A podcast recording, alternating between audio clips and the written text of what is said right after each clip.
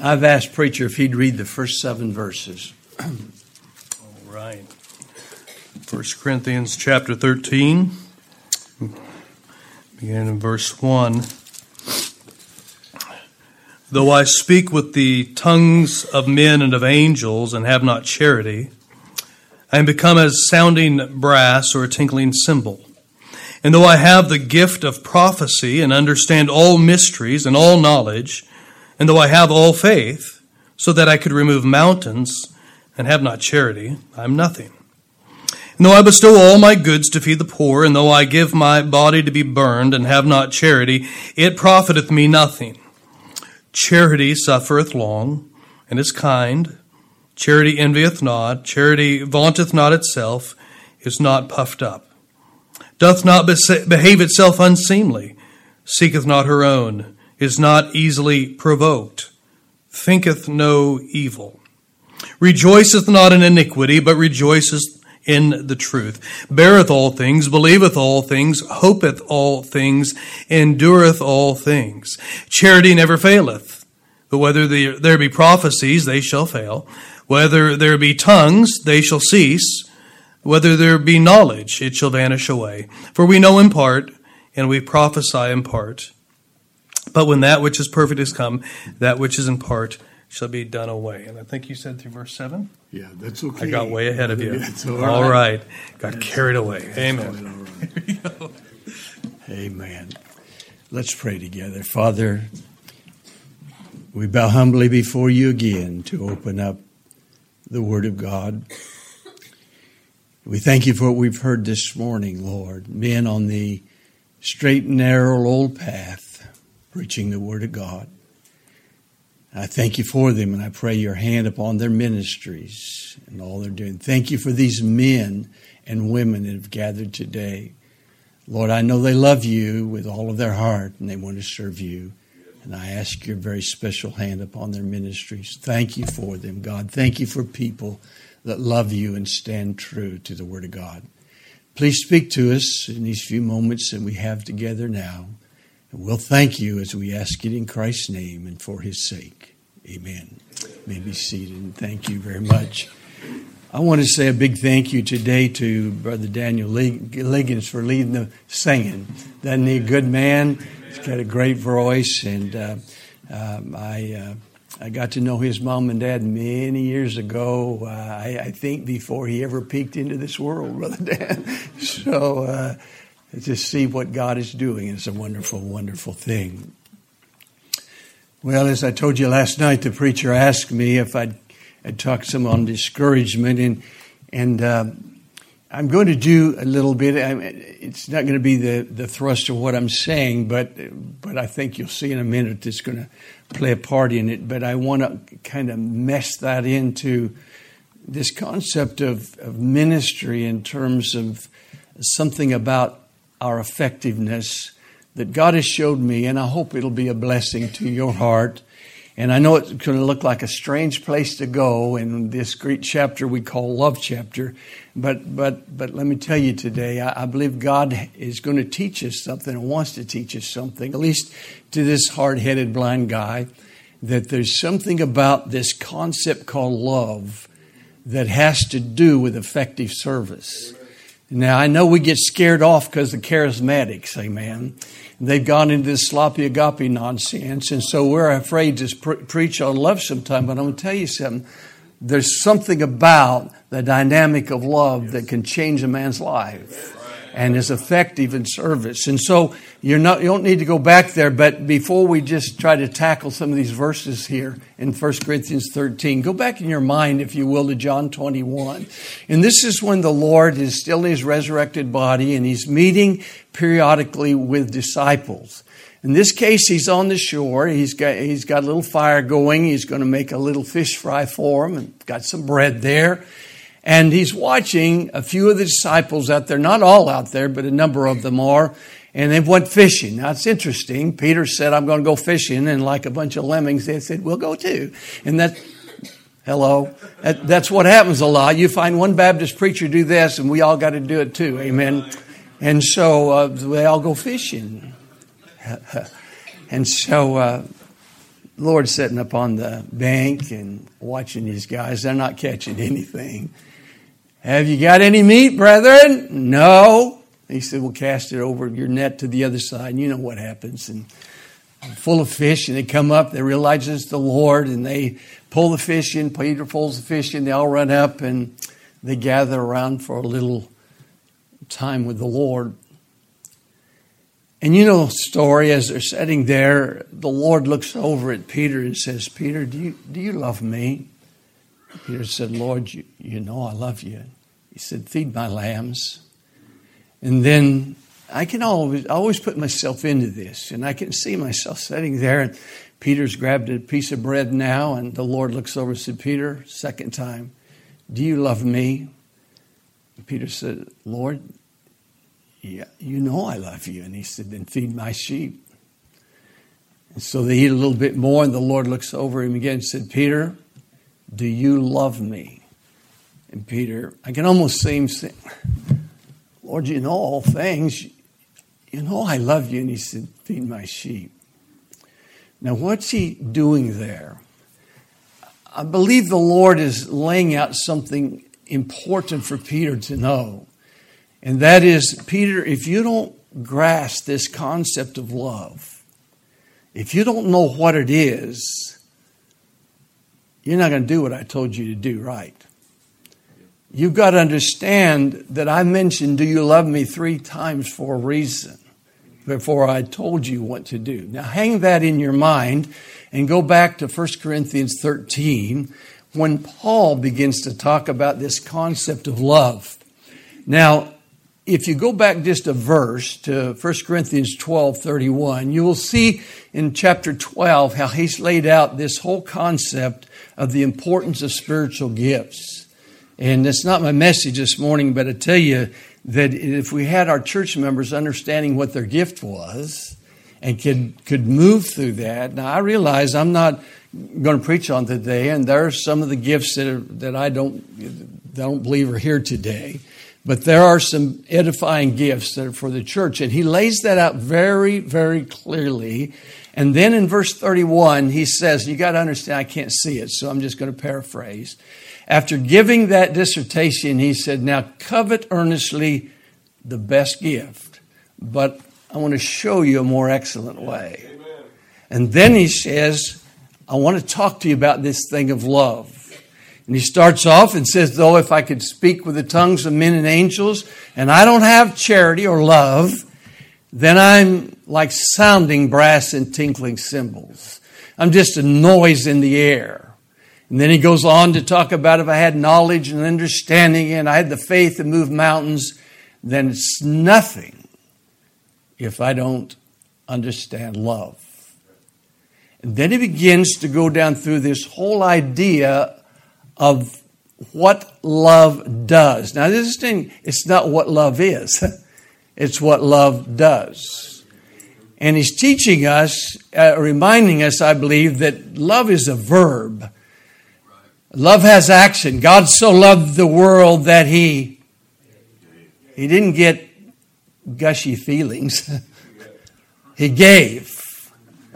And then he goes down and says, So love doesn't vaunt itself, it's kind, it's not puffed up, and etc. on down the line. And here's what I believe that he's trying to say that love is a dynamic, it's a thing that comes to us as Christ enters our life. It doesn't happen if you're not saved.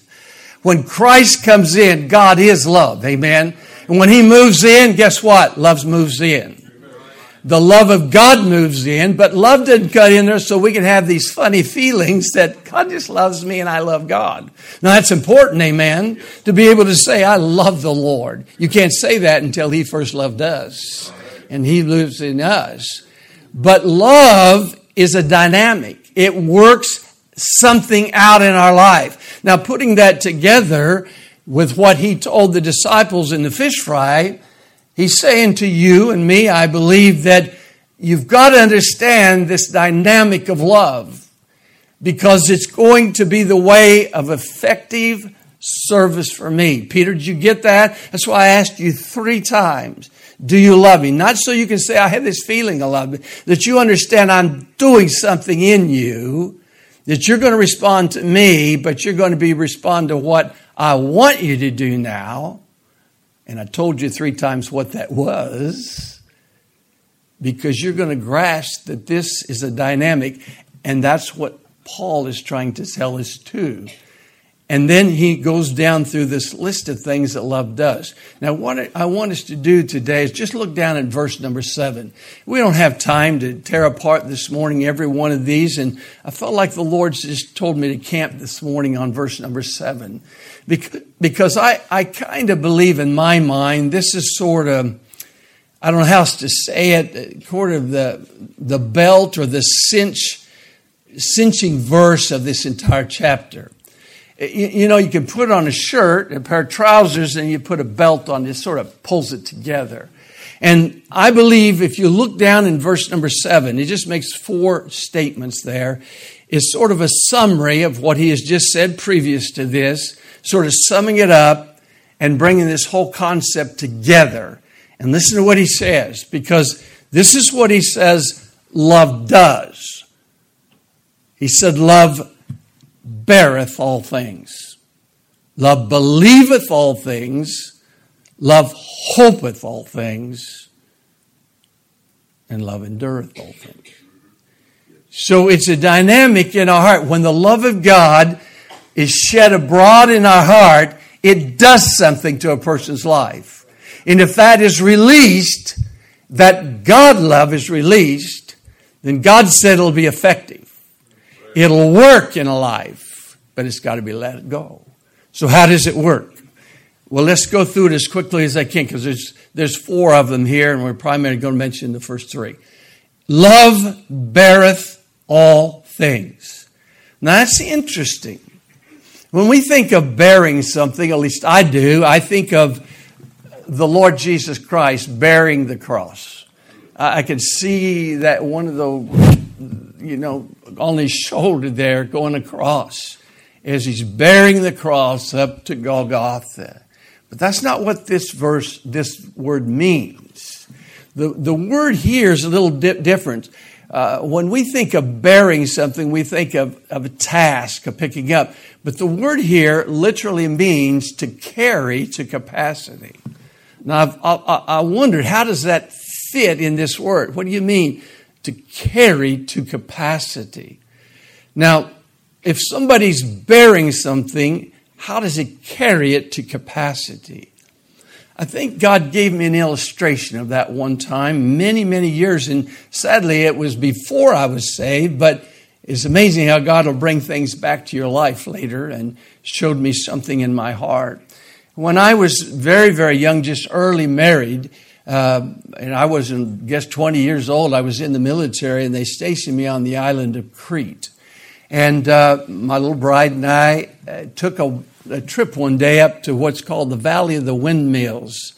And it was a, a big valley of 10,000 windmills, a beautiful sight. And we took a Greek bus, and it was an all day tour. And as we were going up there, we stopped one day at a little village on the way up to the Valley of the Windmills. And as we stopped, it, it was, if you wanted a picturesque uh, idea of what a Greek village would have been a long time ago, that would have been it.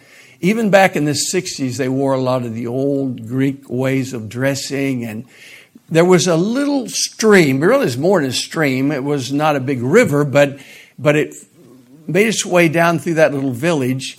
And my wife and I were watching the ladies who were washing their clothes in that river. Now, ladies, if you would have seen that, you would have went home and kissed your Kenmore. Amen. Because they didn't have a Kenmore. Amen. And they were washing them by hand and then laying them over rocks. They were talking and laughing, but they were washing. My wife and I were watching them that, curious about that, and we looked down the river a ways, or the stream, or whatever it was. And a young lady, I'm guessing she wasn't married yet, but she was maybe later teenage or you know something in that age. And she come out carrying an earthen vessel on one of her shoulders. And she went down into that stream, put that large earthen vessel in, filled it with water, put it up on her shoulder, and in a very stately manner for a lady, walked back to her little house without spilling a drop. And God taught me something that that God is telling us that the love of God, if it works in our heart and is let go in our heart, gives us the God given capacity. Now, hear me now to carry the aches and pains of our life without it spilling on everybody else. Hello? Without it spilling, I, oh, you don't know my day. You don't know all my problems. Hey, you're not the only one that's got one. And hang on, Lucy, if you don't have one, you're going to have one. It's just the truth, isn't it? Man born of a woman is a few days and what? Full of trouble. It's going to happen one of these days. I remember when I first started pastoring in Missouri, this a long time ago, a dear lady, and I defend her to this day. She's been in heaven a long time now. And I was just, really, the work was just getting started. And one day we had a small exit out of the church from our little auditorium, and people would come by, and I'd stand by the door and greet people. And one day this sister come by, and, and I said, How you doing, sister? Well, she told me. For about 20 minutes, she told me. From the bunion on her left toe, hello, all the way up to her head. And I said to myself, Self, don't ever ask her how she's doing again because she going to tell you. Can I tell you something? When you and I come into a church service, we bring an aura with us. When we come home from work, we bring an aura with us. And if we come home with this attitude or come into the church with poor me, poor me, and I want to dump on everybody else, it'll kill a service. And God said, the love of God, if you have it shed abroad in your heart, will give you the capacity to carry those aches and pains without it spilling on everybody else. Now listen, folks. You know, here's here's here's a lady that's, you know, she's uh, been thinking all day long. You know, I, would like to get my husband a nice meal tonight, and and um, I'm going to work hard today. So when he comes home, man, I, am going to, I, may even put a tablecloth on the table. Uh, man, you're in good shape. The wife will do that. Amen. And uh, I'll make it nice. And so she gets it all ready, and he comes home and sits down. And the first thing he does is dump on her for about 30 minutes about the boss, about everything went wrong and I didn't like this, and I don't know what's this, and I don't like this, and I don't know that. And can I say, after about five minutes of that, and she shoved your face down in the gravy, you found out she didn't need to hear that. she didn't need to hear that. But can I say something else? A guy comes home from work and his wife meets him on the porch and says, I'm glad you're home. The kids been driving me and you wonder why he got in his pickup truck and went down and got a big orange drink. Amen. Because he didn't need to hear that either. Amen. Can I say the hardest person you're going to live with is a complainer? Somebody that's going to dump all day long on every problem there is in life. And God said that if you and I have the love of God in our heart, then we can bear all things. Now that doesn't mean that if you have a major problem, you don't talk about it. If you wake up tomorrow morning and you got something on the side of your neck, a side of a football, I don't think I'd say it's nothing. I ain't worried about that. I think I'd go to the doctor. Amen. I think I'd probably talk to somebody about that. And this doesn't mean that if you and I don't have a, some kind of we're really dealing, we don't go talk to our pastor. That's why he's there. But it means that if you and I really love the people we live with, and we really want to be able to be what God wants us to do. God says the love of God, if it's working in your heart and my heart, will give us the capacity to carry the burdens of life without spilling on everybody else. Now, if I flip that around it says, I can help another person carry their burden too. Galatians says, Bear you one another's burdens. That means I can also help someone else to carry their burden. You know what I found out in the ministry? Sometimes in a church service, as people get under conviction and the altars are open and the invitation is given, but they're not going they're not going to get up and go. You say, why wouldn't they get up and go? Well, because last time they got down on their face at an altar, and an altar worker came up and said, Can't pray with you. And they told them all that was on their heart. Before they got home, it was all over the church. And somebody had taken everything that that person had given them in confidence and went back and told everybody. Can I tell you, that ought not to be amongst God's people. You know, we, if you heard today that Brother Eccles just robbed the bank, you and I'd be, we, we, we'd be horrified. But you can have some brother or sister in the church with a tongue that's nine yards long and we don't say anything. And they go ahead and they can spew out their venom. And did you hear about so and so? And did you this and that? That ought not to be done. We ought to understand that if somebody says, I need you to pray with me, I'm carrying a load, that we can say yes. And I'm not going to tell anybody else about it either, just you and I and God. That's all that needs to know. And that's what this verse is saying that if we're in a church service or if we're in a home and somebody's got a problem, we can bear their burdens and we can help them to carry it so it doesn't have to spill all over also.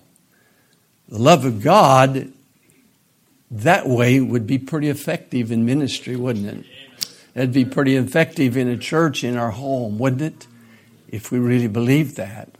But Paul said it'll work. The love of God beareth all things. Look what second thing, it believeth all things. Now, we often think that the word belief is confidence and trust, and it is, but that's really not what it's saying here. The word here, what it's speaking about, is kind of what we would maybe call positive thinking. What it is, it's saying the love of God, when it's shed abroad in Charles Elliott's heart, if it's done right and if we're allowing it to flow, that channel we wanted to sing about a while ago, if it happens that it allows me to see life in a more positive way than a negative way. Do you ever notice how many Baptists are negative? Go like that. It's the truth, isn't it? Negative. Well, well that's not going to work. well, who put you in the Trinity? Yeah. yeah. I heard about the old guy one day. His uh, trains in the 1800s were just coming. And he was on one of the routes out west, and the train was supposed to make its first maiden trip in on a certain day. And so all the townsfolk were out. Well, he's walking up and down saying, It'll never get here. It'll never get here. Just stay with your horse. It'll never get here. It'll never get here. And pretty soon you hear a whistle. He said, I don't care. It'll not make it. Just don't worry about it. It's never going to make it here. Well, the train made it there. He said, well, there's one thing you can count on and it may make it, but they'll never stop it. It's amazing, isn't it, how we can find something negative about anything. And what he's saying here is that the love of God allows me to look out at this world, as nasty as it is, and say, God can do something. allows me to say, it'll work. I think that'll work. Now, it's not gullibility. It's not saying I believe everything that happens. I heard about the old Indian that had taken his horse in to have it shoed, and he'd walk back home, and for the next day, is to go back to get his horse, and he was walking along the road, and a guy pulled up with a big Cadillac. He said, You need a ride? And the guy said, Mm. And so he said, Well, get in. And he said, Where are you going? He told him the town. He said, I'm going there too.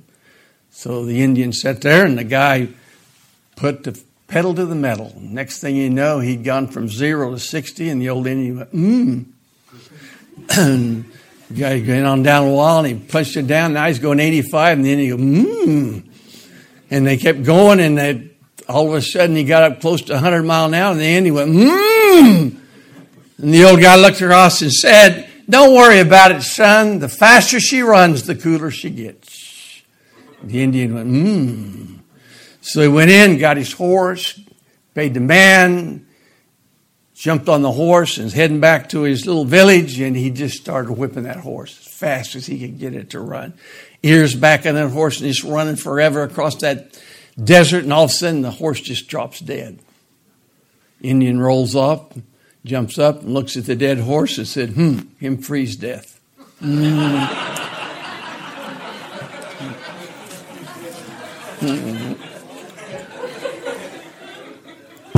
Whoops. These mics were never designed for blind guys. Um, that's gullibility, amen. But what this is saying is the love of God allows it, it's kind of the glass of water is it half full or is it half empty? Some people look up there if I had one and say, man, that thing's half empty. Somebody else look back at it and said, that's half full, man. It's the way we see things. I know I've pastored for about almost 20 years. And I, I, I, can remember times we'd want to do something, there'd always be somebody that'd say, Well, that's, that's never going to work. Well, how do you know it's not going to work? Well, I'm just telling you, that's not going to work. Well, hey, listen, listen, the love of God allows the person to say, I believe God could get into that thing. I believe that'd work. God can take care of that thing. God can use me. God can do this. You know, sometimes in our own personal lives, we get to a point where we feel like that, that, that we just got to be negative. Well, I don't think I can use me, and I don't think this, and I, we're living, listen, we're living in hard days today. Well, it's been hard every time. It doesn't matter anyway. You think it's hard here, well, then you, why don't you come to India with me? It's hard. It's hard wherever you go. I used to enjoy talking to our people, you know. Uh, they'd come in and they'd have this attitude. I remember somebody come in and say, Brother, ready to talk to you, and I'd see what's going on. And they said, well, I'm broke. I'm to- we're totally broke. I don't know what to do. And I said, Well, that's bad, um, but you're not sick, so that's pretty good. Amen. And then somebody come to me and said, Brother Elliot, I, I got to talk to you. What's wrong? Well, we're broke. And not only that, uh, but we're, uh, I've been really sick. And I said, That's double bad, but you're saved. Amen. So that's glory. Hallelujah. See, we need umbrella Christians. It's raining outside. Okay, we got an umbrella. Amen. It's going to be all right. God can do something and allows us to be able to see the best in something. And I'm going to mention a man's name, and some of you older ones may know this. Brother Boonster is here. Isn't Brother Boonster an inspiration? I just got to hug this guy every time I see him. I, I, he, you know, I was in Bible college back in the early '70s, and he was, of course, leading missions. And, and boy, I'm telling you, God used this man, and uh, he's a hero, and I, I thank God for him. So he may know the man I'm talking about, but. Uh, but there was a man uh, that went to Bible college named Herb Fitzpatrick.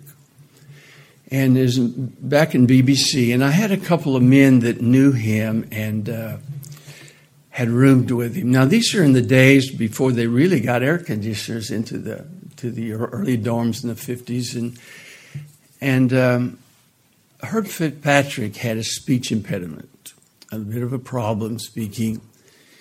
Uh, and they said that what he would do, there was three of them in the room, and they said outside of the room of the dorm there was a large tree, shade tree, and that Herb Fitzpatrick would go out and he would get down on his knees at night before curfew, and they could hear him out the window, and he'd say, "God,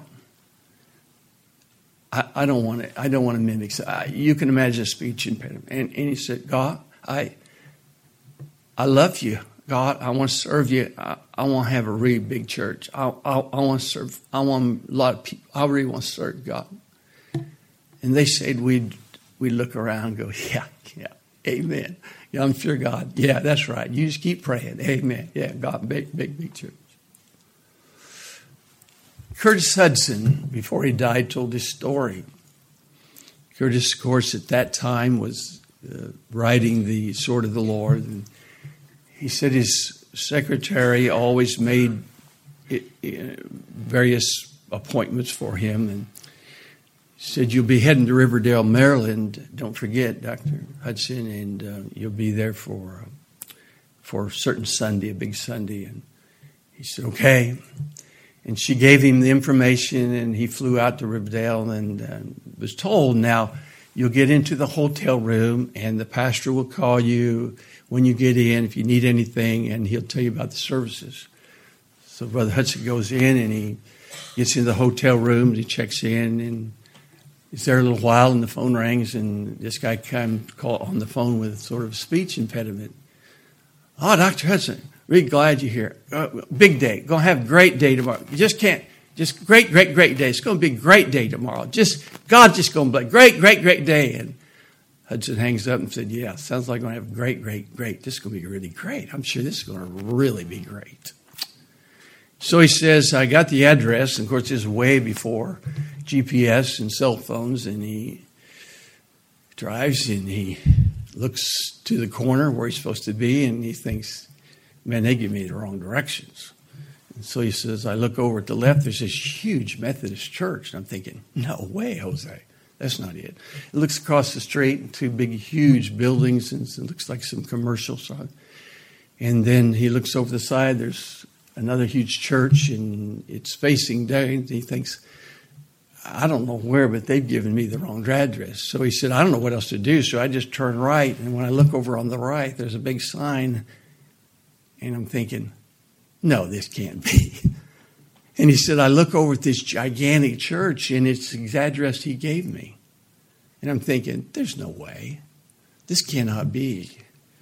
And he said, so I, I went in and I parked. I, thought, I don't know what else to do. And he said, I, I go in and he said, There's a man just comes walking through, and and I stop and said, uh, Sir, uh, uh, my name's Curtis. Oh, Dr. we're so glad you're here. Our pastor will be right out in just a minute. I noticed he went in his office. He'll come right out in a minute. And he said, Pretty soon, this man walks out with a speech impediment and said, Ah, Dr. Hutt, so glad you're here today. I just so glad you're here today. We're going to have a really great time. Did I tell you have four services this morning?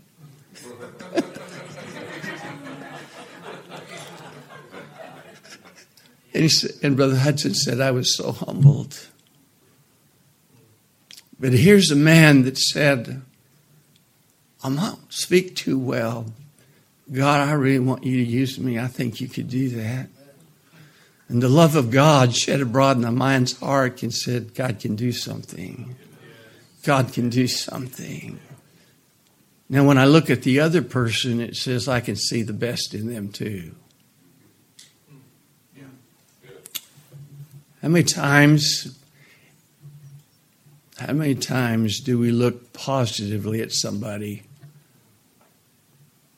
More times we look negative, don't we? We look at what they look like on the outside. You know, we can draw some quick conclusions in a wrong manner so many ways. I've always said I love America for a lot of reasons. I do love America. But one of the reasons in America you are still supposedly innocent until you're proven guilty. Of course, that's not true in a Baptist church, but everywhere else is. Mm. In a Baptist church, you're, you're, you're guilty until you prove you're innocent. Amen. I remember one time, and, and it's so sad. My son is helping me now, live, living with me. Of course, she's 55 years old now. And I love my son. We're very close. I remember when he was a boy, and, and uh, how many of you ever had a teenager and would admit it? Anybody? how many of you remember when they were learning to drive? So my son, uh, we were a smaller town there, and when I was pastoring, and had an old car, and and um, he would ask me, Dad, can I use your tools? He thought he could work on it. I didn't have a lot of tools. I could see a little bit in those days, but I did have a nice toolbox. And I told my son, I said, Mike, you can use it anytime you want, son, but, and, and have you ever said this, fathers? Put them back. Put, I didn't think that was hard. Put them. Three, three words. Okay. Mm-hmm. So, one day I needed my tools. So you got it, no toolbox. Mm.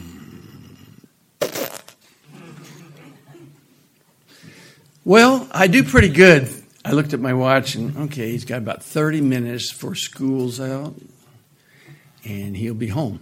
Mm-hmm. Gives me time to really get mad. Now, at first, 10 minutes isn't bad. I'm thinking, put them back. That's simple. Put them back. Just, that's just simple. Put them back. That wasn't that complicated. Mm-hmm. Now, about five minutes before he comes to the door, I'm talking staccato. Michael Allen Elliott. And about one minute before he comes to the door, I'm thinking, Michael Elliott, you are dead meat. And he walks in the door and I said, Stop right there. What's wrong, Dad? I said, Do you understand the words put them back? I don't know what you're talking about, Dad. I said, Toolbox. Red? Easy to identify. Put them back. Dad, don't you remember last week you put it in the trunk? I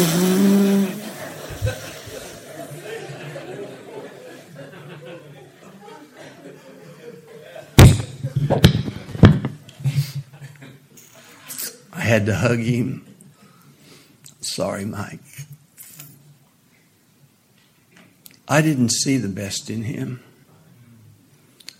And I made a judgment call before I knew. And we do that sometimes. Sometimes because we see things that to us don't make, then we judge them. And the love of God says, God can do something in that person. God can turn that person around. All of you know Dr. James Dobson from years ago, Focus on the Family. When I was saved, I was saved in a church in Kansas. And uh, we had a young boy that got saved probably six months or, or, so after I did by the name of Mike Jameson. Mike Jameson, this was back in the, um, this would be in the late 60s.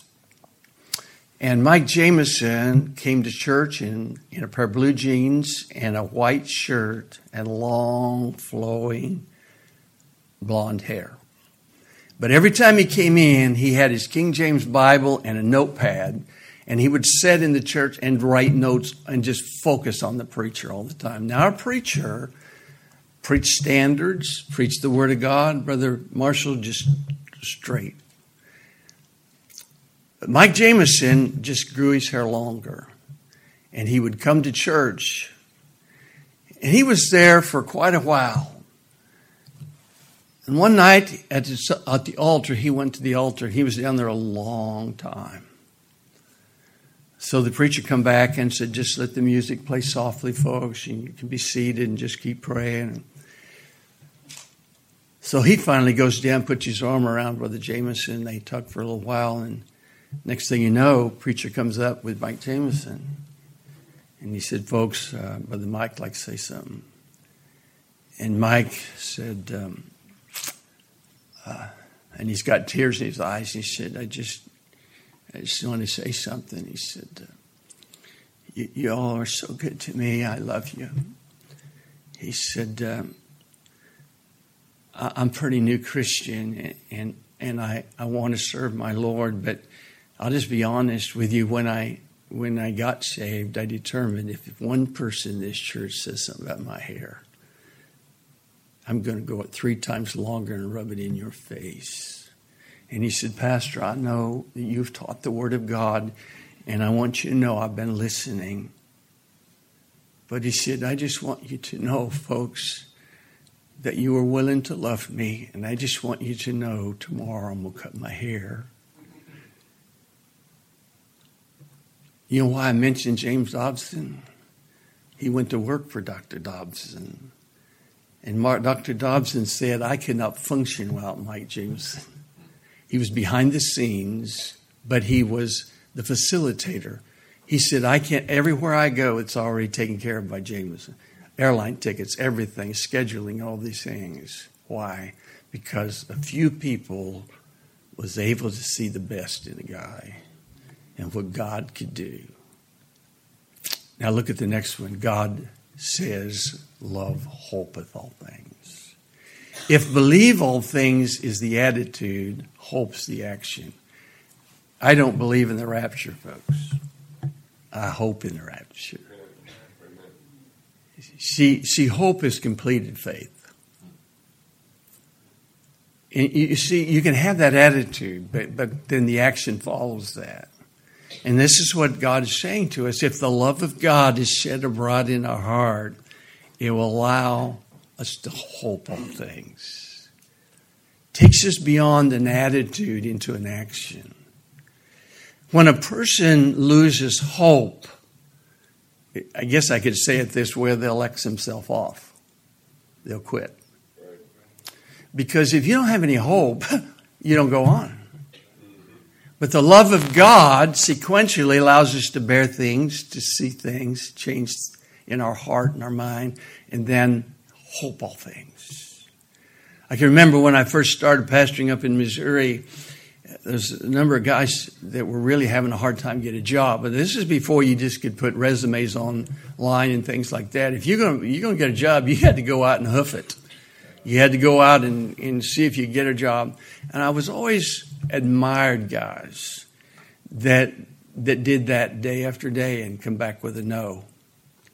And yet they were still in church on Sunday morning, Sunday night, Wednesday night. They just kept going. They just kept going. You know why they kept going? Because they had hope. Hope. It's going to work. But you find a person that loses their hope, they just quit.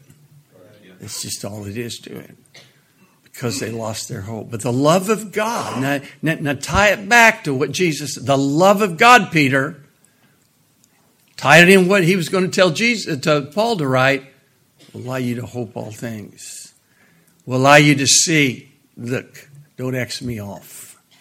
God's going to do something here. I had that illustrated to me so clearly one time when I was pastoring in California. In those days, I was losing my sight, but I could see in the day. And uh, so I was the last one to lock up the office that day. And as I had just locked up the office, was going to my car, I heard and could see a little ways across the parking lot a little old lady. She had to have been close to 90. She come walking, I said, little old white hair in a bun, and she had long skirt on, and she come over and said, "Can a little old lady get a drink of water?" And I said, "Well, yes, ma'am." And and so I looked at her, and I didn't know who she was, and I said, "Come on in." And I opened the door. We had a little outer office. We had a water cooler with those kind of cone-shaped things, you know, and and so there was a couple little chairs there, and I just left the door open, and I just said, "Would you like to sit down here?" And I went over and got her some water and brought it over, and she was sweating profusely and she said, Thank you so much for the water. And I said, You're more than welcome. I, and, and, I talked to her for a moment and then I made a big mistake. I said, So, um, so what you been doing? She said, Well, I've been handing out Bible tracts. What have you been doing? and I, I thought, hmm, because I hadn't handed out any yet. I said, okay, sister. yeah. So we talked a little bit, and I said, well, ma'am, no, I haven't handed any out today. And we talked a little bit, and she said, thank you. And I said, ma'am, do you need a ride home? I said, she said, no, I don't need no ride home. And I said, okay, wonderful. And so she left. Well, it's probably, I don't know how long. It's been a number of years ago, but it was a week or two or a month or so later. I'm blocking off the office and I hear this familiar voice. Can a little old lady get a drink of water? And I thought, I know who that is. So she came walking up and I said, Yes, ma'am. So I opened up the office again set her down and got a drink of water. She cooled down. I made a mistake again. And I said, So, sister, what you been up to? Well, I've been in the hospital. That's where I've been. I said, Oh my. She said, Yeah, and they say I'm dying, but I ain't. Truth. And I said, Really? What'd you do? Well, I checked out. That's what I did. And I said, What are you going to do? I'm going to hand out tracts. That's what I'm going to do. And I thought, Glory, hallelujah. There's somebody that said, Don't tell me I'm dead till God tells me I'm dead. Hallelujah. I'm going up. Now, a little extreme. Amen. But it taught me something. Here's a lady that's, that, that wouldn't have been able to articulate that, but said, The love of God shed abroad in my heart allows me to move on one more day and do what God wants me to do, and you're not going to X me off till God X me off. Hallelujah to God. It works that way. It works that way. And that, that help a preacher when he gets down and starts to want to run.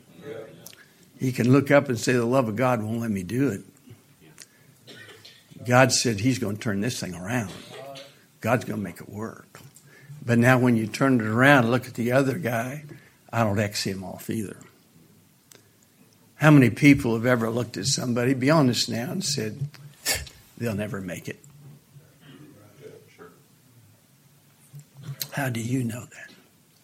You know, about the time Charles Elliott says, they'll never make it, you know what happens? The love of God moves in and makes me look stupid. I'm going to tell you a story, and then I'm going to bring it to an end.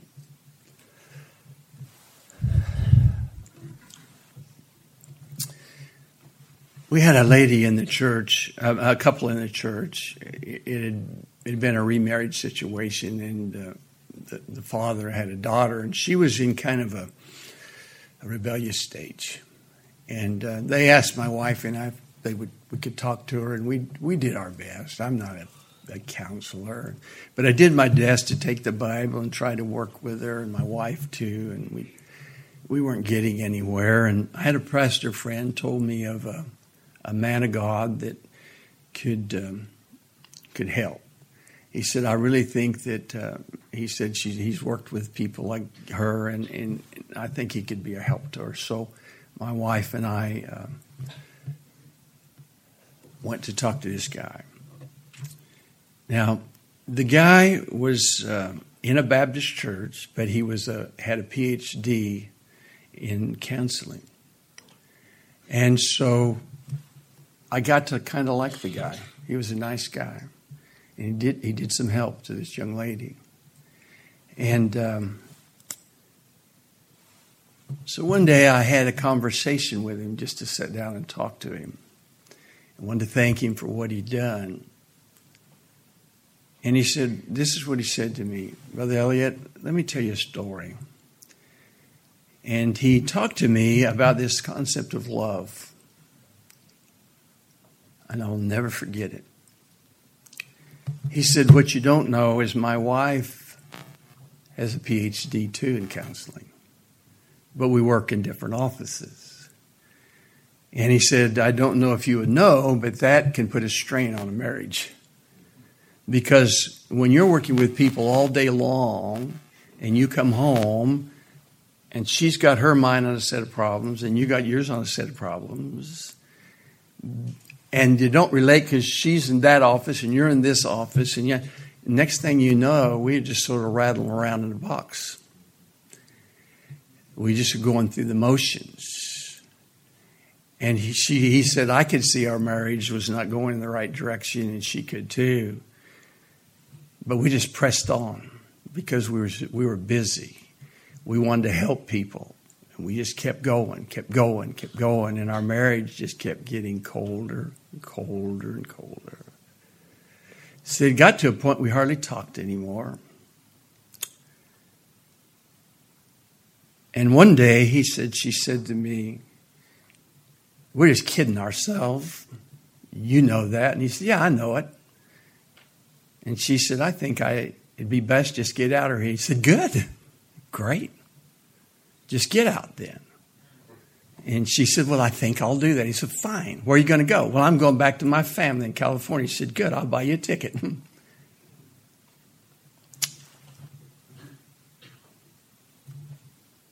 he said, Dad. He said, But Brother Elliott, don't forget, I, I'm an independent Baptist. I need to be in church Wednesday night. So I got my counseling set up so I could get in church on Wednesday night. I'm feeling pretty good. Won't have to see her tonight. It'll be a great night. Praise the Lord. He said, I get into church, and the preacher starts preaching, and God starts ripping me from the top of my head to the bottom of my foot. You sorry, Doug. You said for better or for worse. Yeah, but I don't love her. God said, I don't care whether you love her, I love her. And he said, Well, I don't love her. And he said, he said, This is awful. But I don't know what the preacher's preaching about because God is all over me. He's ripping my heart, he's ripping my head off, saying, You stop that nonsense. And he said, God, I don't love her anymore. God said, I do love her. He said, I go back on Sunday morning, the same thing. I can't get any peace. I can't get any rest. I go back Sunday night. I can't. He said, that goes on for about two weeks. And I, I thought, man, I'm going to have a heart attack here. God is eating me up, saying, you stop that nonsense. You said better for worse, and I can work through your life if you'll let me do that. And he said, he said, this is what I'd say. I said, God, I don't love her. And God, is, he said, would seem like he'd say in my heart, I don't care whether you love her. I can love her through you. If you let that happen. And he said, finally, I, I hadn't, I, he said, I was just, I just felt constrained that I, I couldn't go on. So he said, I, I picked up the phone one night and I called her and I said, Do you think you'd like to try to make this work. And he said, every minute that I was speaking, I felt like a hypocrite because I didn't want to do that, but I felt like God wanted me to. And she said, Yeah, I've been thinking the same thing. He said, Okay, well, then I'll, I'll see. Did you get a ticket? And we'll get back. And he said, This was before the airlines had the, the jet walkways. You had to actually walk across the tarmac and come down steps. And he said, I can remember when she landed, I, I, I didn't even want to be there. He said, even to that day, I, I thought, I don't want to see this lady. I'm, and every time God said, I love her though. You let me love her through you. And he said, I, I didn't want to do that. And he said, I walked into that terminal, and you could go in there with all the pre checks and that today, and you could go up the gate. And he said, and watching people deploying. And he said, when she stepped to the top of that stairway and I saw her. He said, and this is exactly what he told me. He said, I said, God, that's the ugliest woman I've ever seen in my life. He said, I hate her. And he said, God grabbed a hold of my heart and said, Don't ever say that again because I love her. And he said, I knew what I had to do. He said, when she came in that door, and he said it was screaming hypocrite all the time from the devil. He said, I grabbed her, gave her a big hug, and said, I am so glad to see you. And he said, My heart is screaming, You lying dog hypocrite. But he said, I kept saying, Okay, Lord, then you said you're going to do it. You're going to have to do it because there's nothing in me that loves this. He said, I took her out to a nice little place where we could be quiet and had a nice little dinner, and I tried to be as kind as I could. And we talked, and he said, I felt like the biggest hypocrite in the world. But God kept saying, I can love her through you if you yield and let me do it. He said, one year later, I take her back as an anniversary of that night to the same place. He said, I never told her this before, but that night, after one year, he said, I took her and when the meal came, I looked across and told her everything I just told you. And he said, she looked up with tears in her eyes and said, uh, I would have never known that because this has been the best year of my life. And he said, Brother Elliott, outside of Jesus Christ, she's the most precious thing in my life right now. And he said, You know what did that? Two things. The love of God is not a feeling, it's a dynamic. And it comes when we yield to let the, the love of God flow through. Now, it's why the last thing God said endures things. I don't have to preach on that. Because if the love of God bears all things, believes all things, and hopes on things, it will endure all things. Father, just take the thoughts some way and, and use them for your glory. I ask in Jesus' name. Amen. Preacher, you come.